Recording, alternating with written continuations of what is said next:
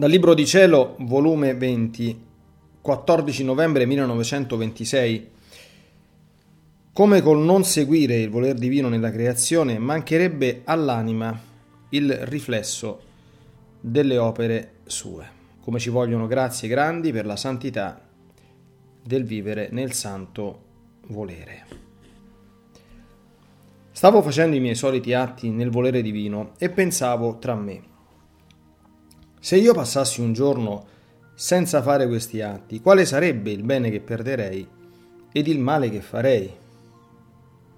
Ed il mio sempre amabile Gesù mi ha detto: figlia mia, sai che faresti?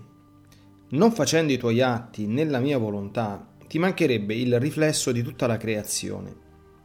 E mancandoti il riflesso, quel giorno non si stenderebbe in te il cielo, né sorgerebbe il sole, né scorrerebbe in te il mare, né la terra tua sboccerebbe la nuova fioritura, né si sentirebbe in te la gioia, la musica, il canto degli abitatori dell'aria, la dolce sinfonia delle sfere.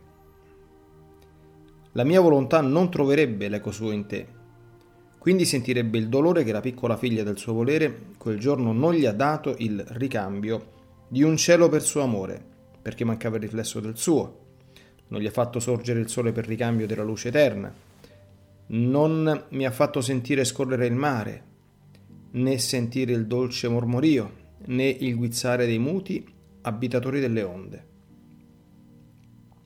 La mia volontà si sentirebbe mancare tutti gli atti suoi in te, il riflesso delle sue opere, né potrebbe formare il suo eco in te e nel suo dolore direbbe: ah, la piccola figlia mia, oggi non mi ha dato un cielo come gliel'ho dato io, né il sole, né il mare, né i fiori, né canto, né musica, né gioia, come gliel'ho dato io. Sicché è uscita dalla mia somiglianza, le sue note non hanno armonizzato con le mie. Io l'ho amata con tante manifestazioni e con tanto amore imperante, essa no. Vedi, che faresti? La mia volontà non tollererebbe in te, nella piccola sua figlia, il vuoto delle opere sue. Ed io nel sentire ciò gli ho detto: mio Gesù, amore mio, non sia mai che io dia questo dolore alla tua adorabile volontà.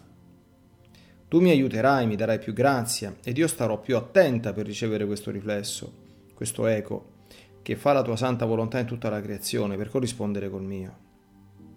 E Gesù, riprendendo il suo dire, ha soggiunto: tu devi sapere che grazie grandi ci vogliono per poter formare nell'anima la santità del vivere nel mio volere. Le altre santità con piccole grazie si formano, perché non è una volontà immensa ed eterna che devono abbracciare e possedere, ma le piccole sue particelle, i suoi comandi, l'ombra sua.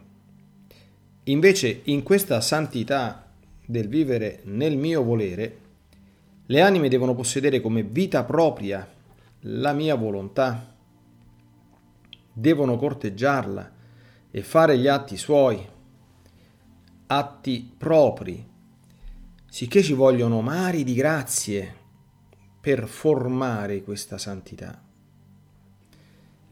La mia volontà deve bilocarsi per stendere il suo mare nel fondo dell'anima e poi stendere l'altro mare di se stessa per poter ricevere ciò che conviene alla sua santità, alla sua luce interminabile, alla sua immensità senza confini. E la buona volontà dell'anima non è altro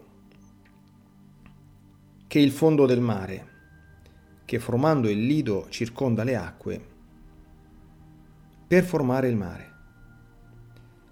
Figlia mia, per sostenere e conservare una volontà divina nell'anima ci vuole troppo, e la divinità, sapendo che la creatura non ha cose equivalenti per una volontà così santa, non risparmierà nulla. Tutto viene messo nell'anima a sua disposizione per formare la santità del vivere nel mio volere. Dio stesso fa da primo attore e spettatore. La mia umanità tutto cede, tutto ciò che fece, soffrì ed acquistò, che sono mari senza termine per aiuto di questa santità tutto divina. La stessa mamma regina mette a disposizione i suoi mari di grazia, di amore, di dolore per aiuto, e si sente onorata che servano la volontà suprema, per farla compiere la santità del Fiat eterno nella creatura. Cielo e terra vogliono dare e danno perché, sentendosi tutti investiti da questa volontà, desiderano, ambiscono di aiutare la fortunata creatura per farla compiere lo scopo supremo della creazione, l'ordine della santità che il supremo volere voleva dalla creatura. Perciò per parte del tuo Gesù nulla ti mancherà.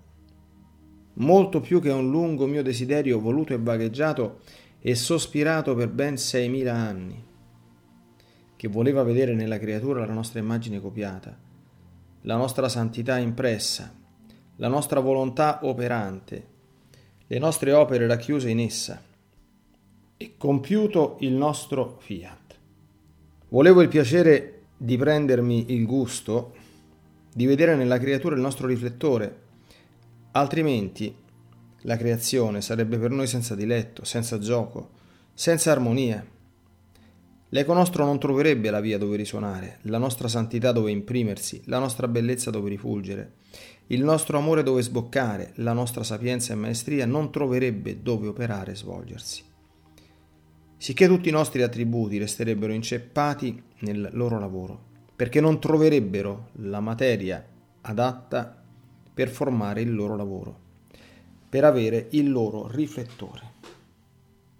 Invece nell'anima in cui regna la mia volontà, la dispone in materia adatta, per fare che tutti i nostri attributi possano svolgere il loro dilettevole lavorio.